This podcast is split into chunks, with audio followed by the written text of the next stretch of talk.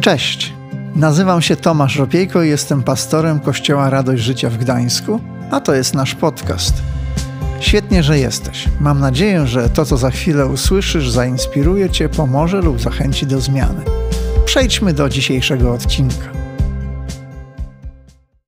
Witajcie, kochani, e, w naszej niedzielnej serii filmowej. E, tydzień temu odwiedziliśmy pole, na które siewca wyszedł, aby wysiać ziarno. E, a dzisiaj chciałem Was zaprosić do miasta. I to do nie byle, byle jakiego miasta, bo do stolicy, do stolicy Izraela, do Jerozolimy. A tam w Jerozolimie udamy się do samej jerozolimskiej świątyni. Przeczytam fragment zapisany w Ewangelii Łukasza w rozdziale 18 od 9 wiersza. Ewangelia Łukasza, 18 rozdział od 9 wiersza czytam. Zwrócił się również do tych, którzy swoją sprawiedliwość opierali na własnych dokonaniach, a innych mieli za nic z taką przypowieścią. Dwóch ludzi weszło do świątyni, aby się modlić. Jeden faryzeusz, a drugi celnik.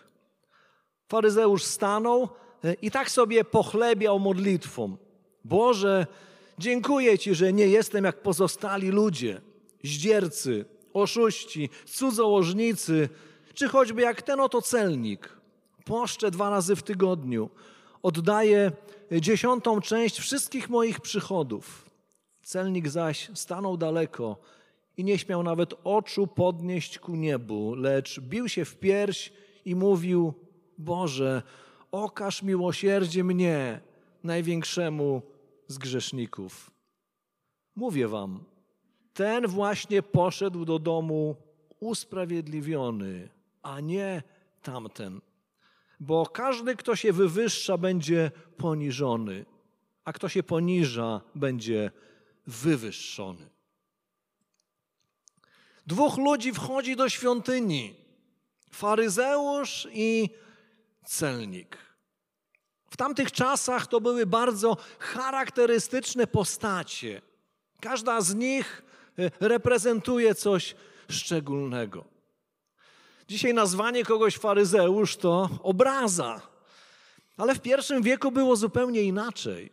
Faryzeusze byli znani jako oddani Bogu, oddani żydowskiej religii gorliwcy, którzy są gotowi na każde poświęcenie, na każde wyrzeczenie, żeby drobiazgowo wykonać wszystkie Boże przykazania.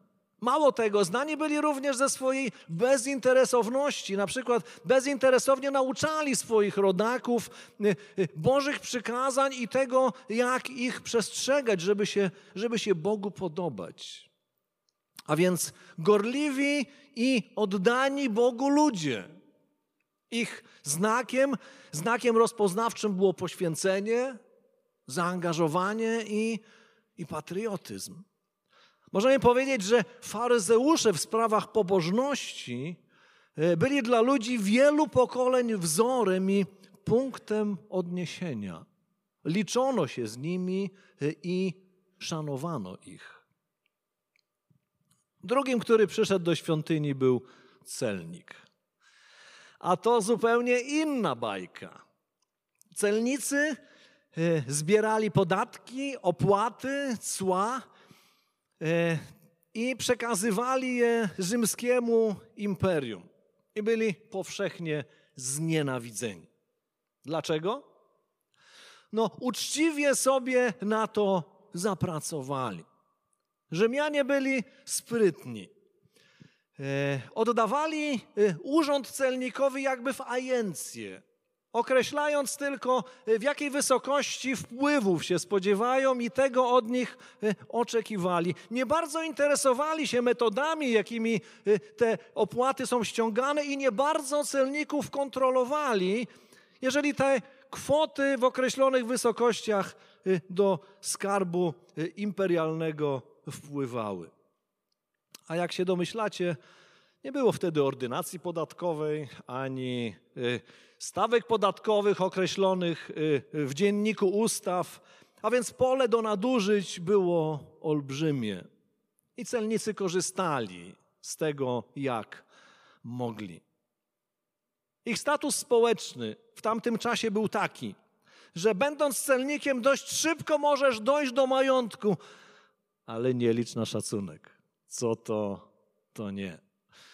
Żydzi powszechnie uważali, że, celnik, że celnik to zdzierca bez sumienia, wyzyskiwacz i kolaborant wysługujący się rzymskiemu okupantowi. Dochodziło nawet do tego, że kapłani w świątyni odmawiali przyjmowania ofiar od celników. Uważali, że ich pieniądze są brudne i nie ma dla nich miejsca w świątyni. A więc dwie charakterystyczne postacie pojawiają się w świątyni. Jedna bardzo poważana, a druga powszechnie znienawidzona. Gdybyśmy to próbowali jakoś y, uwspółcześnić, odnieść do naszych czasów, to można by tak ostrożnie powiedzieć, biorąc pod uwagę różne zmiany i zależności, że to tak jakby do świątyni wszedł kaznodzieja, nauczyciel Bożego Słowa i handlarz narkotyków. Czy to dobrze, że przyszli do świątyni? Oczywiście, że dobrze. Nawet bardzo dobrze. E, kiedy byliśmy pozbawieni możliwości przyjścia na nabożeństwo, co wcześniej dla nas było rzeczą normalną, zwyczajną, oczywistą, jak bardzo zaczęliśmy sobie to cenić, czyż nie? Są takie osoby, które nagle stwierdziły o rany. Miałem, miałam to co niedzielę i to było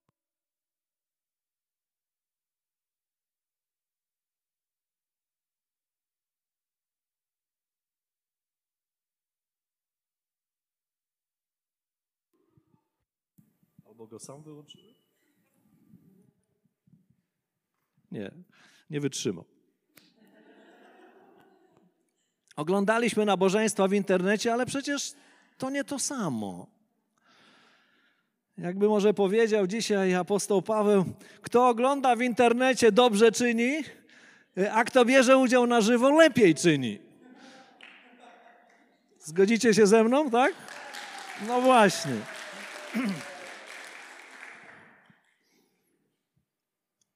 Przeczytaliśmy, że ci dwaj przyszli do świątyni, żeby się modlić. E, czy to dobrze, że przyszli się modlić? Bardzo dobrze, oczywiście, że tak. To ważne, żeby ludzie się modlili. Ważne, żebyśmy ty i ja się modlili każdego dnia. Jeśli jednak myślisz, że Twoja modlitwa potrzebna jest Bogu, to chciałbym Ci powiedzieć, że się mylisz. Bóg ze swoją chwałą i majestatem niczego nie zyskuje, kiedy ty i ja się modlimy, i niczego nie traci, kiedy się nie modlimy. Macie tę świadomość, że to tak naprawdę ty i ja zyskujemy albo tracimy, kiedy to robimy albo nie. Wszystkie opisy nieba, które znajdujemy w Bożym Słowie, pokazują Boga w takiej chwale i w takim majestacie, e, że naprawdę nie możesz niczego do tego dołożyć, dodać. Możesz go tylko uczcić, możesz się przed nim pokłonić. Modlitwa jest potrzebna nam, a nie Bogu. I widzimy w tej historii, że nasi obaj bohaterowie modlą się. I to modlą się z pełnym zaangażowaniem. Czyż nie tak? No właśnie. Na przykład faryzeusz rozpoczyna od pięknych słów: Boże, dziękuję Ci. Popatrzcie, jaki wdzięczny Bogu człowiek. Jak dobrze zaczął. No ale potem było już tylko gorzej. Boże, dziękuję Ci, że nie jestem jak pozostali ludzie, zdziercy, oszuści, cudzołożnicy. O rany. No niezła modlitwa. Przychodzi do świątyni, staje przed Bogiem i co robi? Z wyższością, z góry, z lekceważeniem i wreszcie z pogardą. Patrzy na innych i odnosi się do innych. i jeszcze dumny z tego opowiada o tym Bogu. Co za historia? To tak w ogóle można przed Bogiem w świątyni w taki sposób? Ano, widać, że można. Co sprawia, że ten gorliwy i oddany Bogu człowiek ma taką paskudną postawę? Wiersz dwunasty nam to wyjaśnia. Faryzeusz tego nie ukrywa. Oto co mówi Bogu: Poszczę dwa razy w tygodniu, oddaję dziesiątą część wszystkich moich przychodów. Popatrzcie, jaka gorliwość. E, czy jest tu ktoś, kto pości dwa razy w tygodniu? Popatrzcie, nie możemy się z nim równać w tej kwestii. Ja też nie mogę.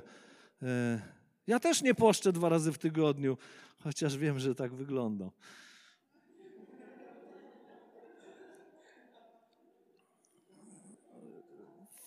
Faryzeusz jest zadowolony, bardzo zadowolony z tego, jak praktykuje swoją pobożność. Jest bardzo zadowolony ze swojej postawy, ze swojego oddania. Ale czy to, co robi, to, co wymienia, było złe? Było niewłaściwe? Nie takie, e, jak trzeba? No nic podobnego.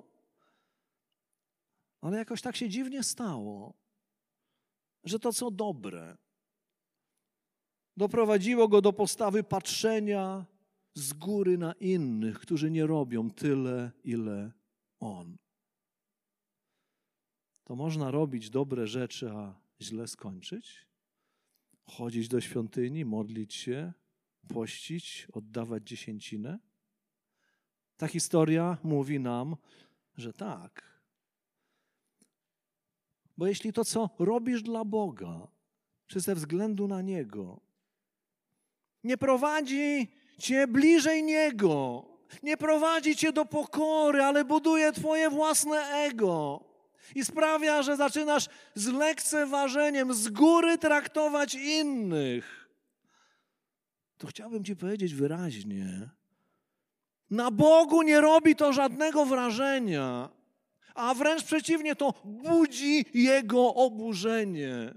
Bóg mówi na to swoje gorące nie.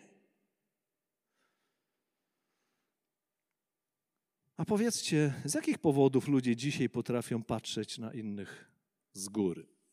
Jakie to są powody? No, taki przerywnik. Teraz wy mówicie, ja posłucham. Jakie są powody, z, których, z powodu których ludzie patrzą na innych z góry? Zamożność, majątek, tak, zdecydowanie. Wykształcenie, tak. Co jeszcze? Pochodzenie, tak, to prawda. Kolor skóry, zgadza się. No jesteśmy w kościele, to musimy powiedzieć przynależność kościelna. Z tego powodu też e, jedni ludzie patrzą na innych z góry, że my to jesteśmy w tym lepszym e, kościele niż Twój. Ale też na przykład poglądy polityczne. Dzisiaj są wybory. Wiecie, E, w Polsce mamy taką dramatyczną sytuację, że ci, którzy głosują na jednych, patrzą z politowaniem na tych, którzy głosują na innych. I licytują się, którzy są lepszymi Polakami. Również w kwestiach moralnych. Ci, którzy uważają, że mają e, właściwe poglądy w tej sprawie, jedynie słuszne, pogardzają tymi, którzy mają inne. Nie brakuje dzisiaj powodów, żeby ludzie czuli się lepsi od innych. Celnik też się modli, ale jakoś inaczej. Czytamy, że stanął daleko, nie pchał się do przodu i nie śmiał nawet oczu podnieść ku niebu.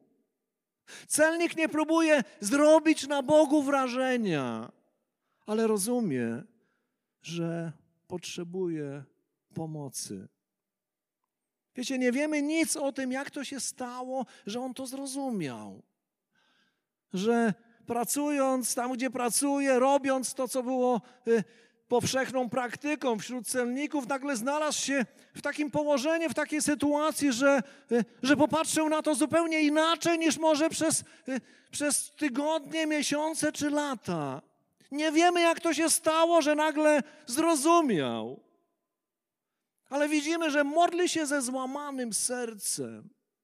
On widzi stan swojego życia y, i po jego modlitwie widać, że jestem wstrząśnięty. Nie próbuje się usprawiedliwiać, nie próbuje się tłumaczyć. Woła do Boga o przebaczenie. Ten modlący się celnik to obraz człowieka, który jest pełen bólu, kiedy zrozumiał, w jak dramatycznym jest położeniu, jak zawiódł Boga. Człowieka, który rozumie, że jeśli Bóg mu nie pomoże, to jego życie skończy się katastrofą. Jeśli nawet nie tu na ziemi, to na pewno w wieczności. Ten celnik modli się, Boże, wybacz mi największemu z grzeszników. Ma świadomość tego miejsca, w którym się znalazł co robić, jak się ratować. Po prostu przychodzi do świątyni, miejsca, gdzie wie, że nie jest mile widziany i po prostu z rozdartym sercem woła do Boga. Wiecie, w tej historii osoba celnika bardzo mnie porusza. Wiecie dlaczego? Dlatego, że odnajduje w nim siebie.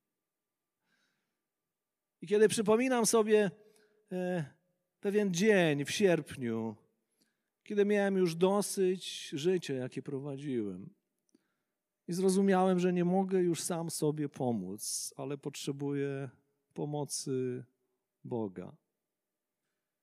I gdy zawołałem do Jezusa, prosząc, żeby przyszedł do mojego życia i coś zrobił, bo ja już nie wiem, co ja mam robić, Wiecie, co się stało? On tak właśnie postąpił. Przyszedł do mojego życia, przebaczył mi moje grzechy, przyniósł swój pokój i swoją radość, i rozpoczęła się najpiękniejsza przygoda, y, jaką y, y, mogę toczyć od tamtego momentu. To był najważniejszy moment, najważniejsza chwila mojego życia.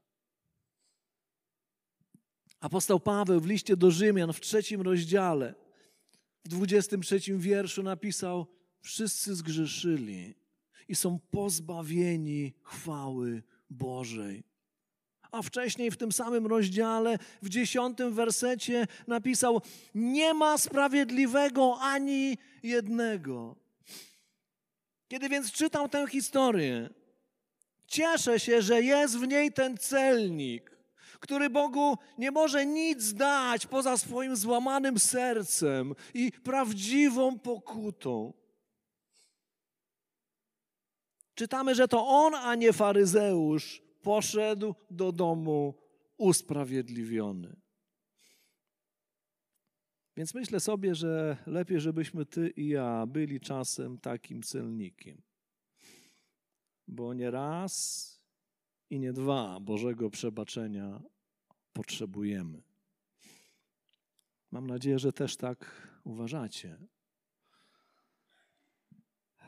Bo czasem ja tak mam, że po tym, co pomyślę, powiem albo zrobię, mogę tylko przyjść do Boga i prosić: Boże, wybacz mi.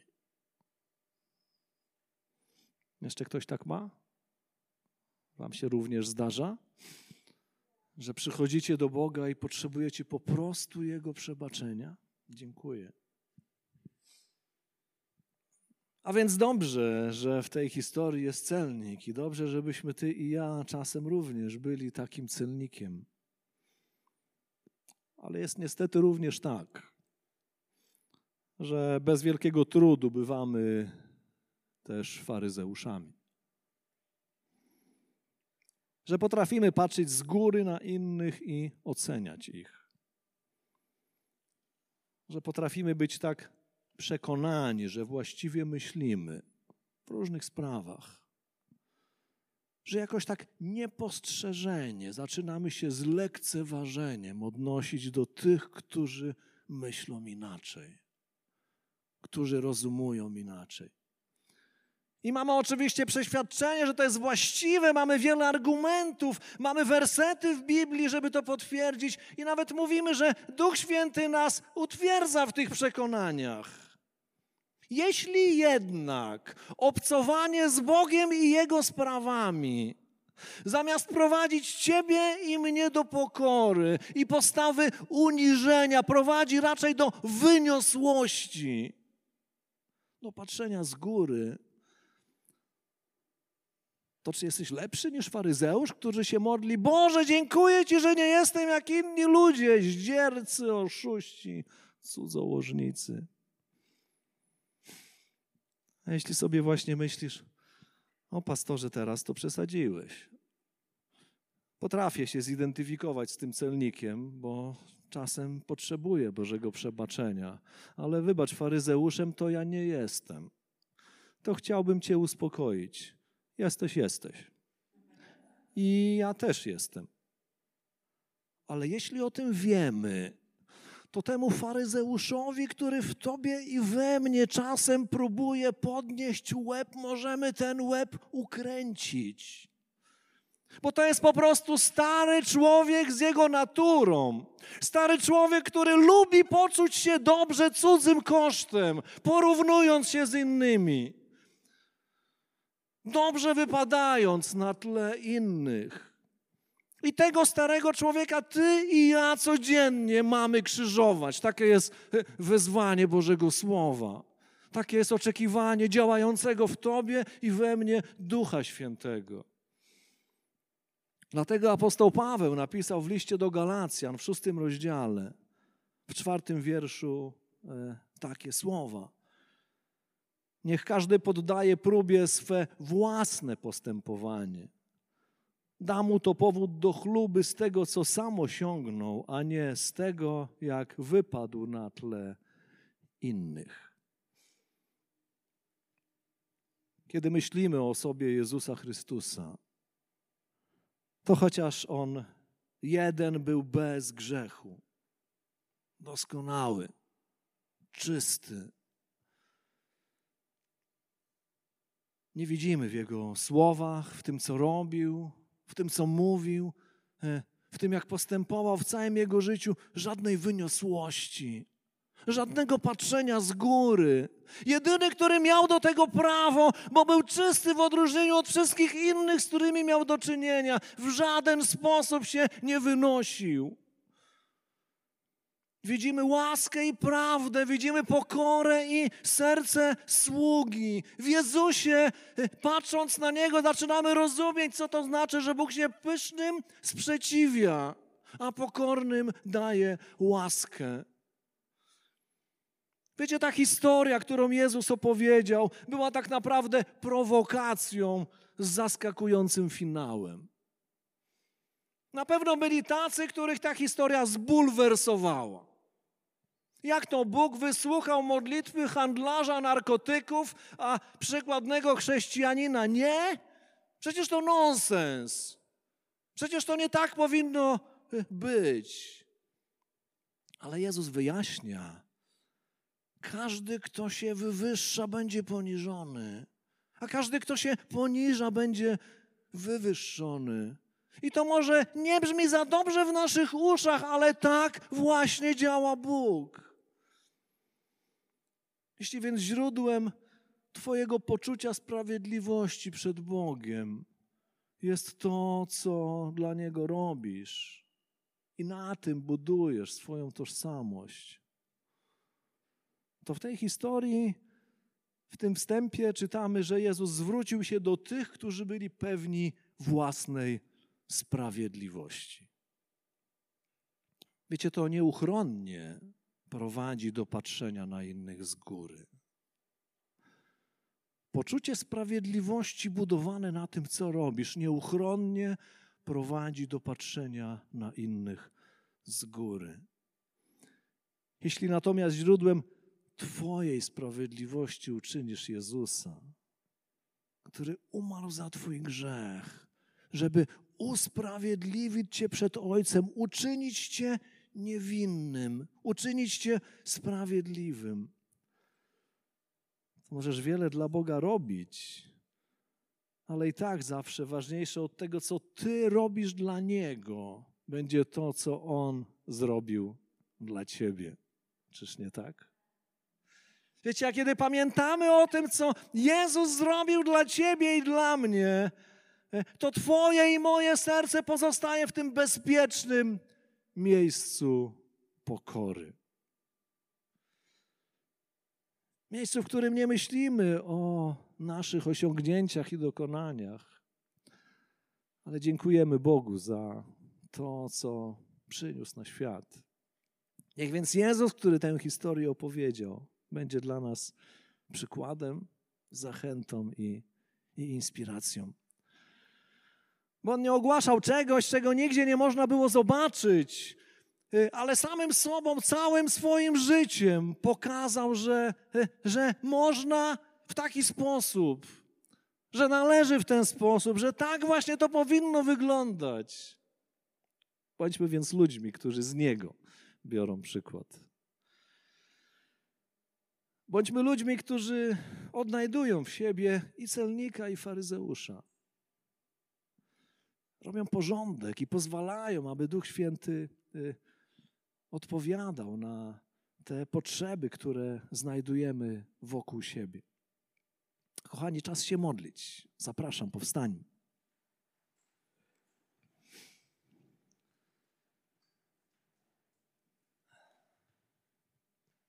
Jeżeli Duch Święty zwrócił Twoją uwagę na coś, co y, dzieje się w Twoim życiu, coś może trudnego czy niepokojącego w tym temacie, o którym mówiliśmy, to właśnie teraz przyjdź z tym do Boga. Przyjdź i wyznaj to Jemu, prosząc Jego o pomoc, prosząc o Jego działanie, prosząc o, o to, żeby przychodził do Twojego życia ze swoim światłem. A jeśli może słuchając tej historii, odnajdujesz się w tym miejscu celnika. I tak właśnie się dzisiaj czujesz i, i tak patrzysz na coś, co się w Twoim życiu dzieje, to chciałbym Cię zachęcić, tak jak celnik w tej historii, przyjdź do Boga. Przynieś Mu to, co w Twoim życiu potrzebuje Jego pomocy, co, co potrzebuje Bożego dotknięcia, co potrzebuje e, Bożego ocalenia, e, a przekonasz się, że On jest Bogiem, który daje życie. Kochani, zapraszam, zawołajmy do Boga wszyscy razem. Panie nasz, tak chcemy Ci podziękować za tę niezwykłą historię w Twoim słowie. Za tę historię, która y, wywraca do góry nogami y, to, co widzimy w świecie otaczającym, co z czasem wpływa na nasz sposób myślenia. Panie, dziękujemy za to, że czytając tę historię, możemy się zidentyfikować i z jedną, i z drugą postacią. Duchu Święty, prosimy, badaj nasze serca i pomagaj z nich usuwać wszelką wyniosłość i fałszywe poczucie sprawiedliwości. Pomóż nam budować naszą sprawiedliwość na, na tej sprawiedliwości Bożego Syna, na Jego łasce, na Jego działaniu. Dziękujemy, Panie, za to, że, że Ty przyszedłeś na świat nie po to, żeby nas osądzić, ale żeby, żeby nas ratować, żeby nas zbawić. Daj nam, Panie, takie serca, takie nastawienie, kiedy patrzymy na, na innych ludzi, na każdego człowieka, którego stawiasz na naszej drodze. Panie, strzeż nas przed, przed patrzeniem z góry, przed ocenianiem, ale daj nam takie serce, jakie Ty miałeś, kiedy kiedy spotykałeś różnych ludzi na swojej drodze. Dziękujemy, Panie, że nikogo nie przekreśliłeś, nikogo nie oceniłeś, ale byłeś gotowy wyciągnąć rękę do każdego, kto, kto szukał e, zmiany, kto szukał Twojej pomocy. Panie, a jeśli ktoś dzisiaj wśród nas e, e, czuje, że potrzebuje Twojego ratunku, tak jak celnik, który się modlił, Boże, ratuj, wybacz, proszę, przebacz mi. E, to chcemy błogosławić taką osobę i modlić się, Panie, żeby Twój święty duch przyszedł ze swoim przebaczeniem, odnowieniem, odkupieniem. Dziękujemy Ci, Panie, za to. Wysławiamy Ciebie. W Twoje ręce oddajemy nasze życie i dziękujemy za to, że jesteś dawcą, że jesteś naszą sprawiedliwością od Boga, mądrością, poświęceniem i odkupieniem. Bądź wywyższony, Panie nasz. Dzięki, że zostałeś z nami do końca. Pamiętaj, że odcinki pojawiają się w każdy poniedziałek o 18. Jeśli chcesz dowiedzieć się o nas więcej, to wejdź na stronę kazetgdańsk.org. Do usłyszenia.